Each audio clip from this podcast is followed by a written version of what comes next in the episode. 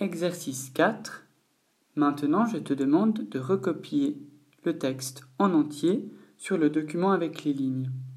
Je te rappelle que ces lignes te permettent de savoir, de pouvoir recopier justement, bien écrire ces lettres grandes qui vont au-dessus ou au-dessous des deux lignes du milieu et les lettres petites.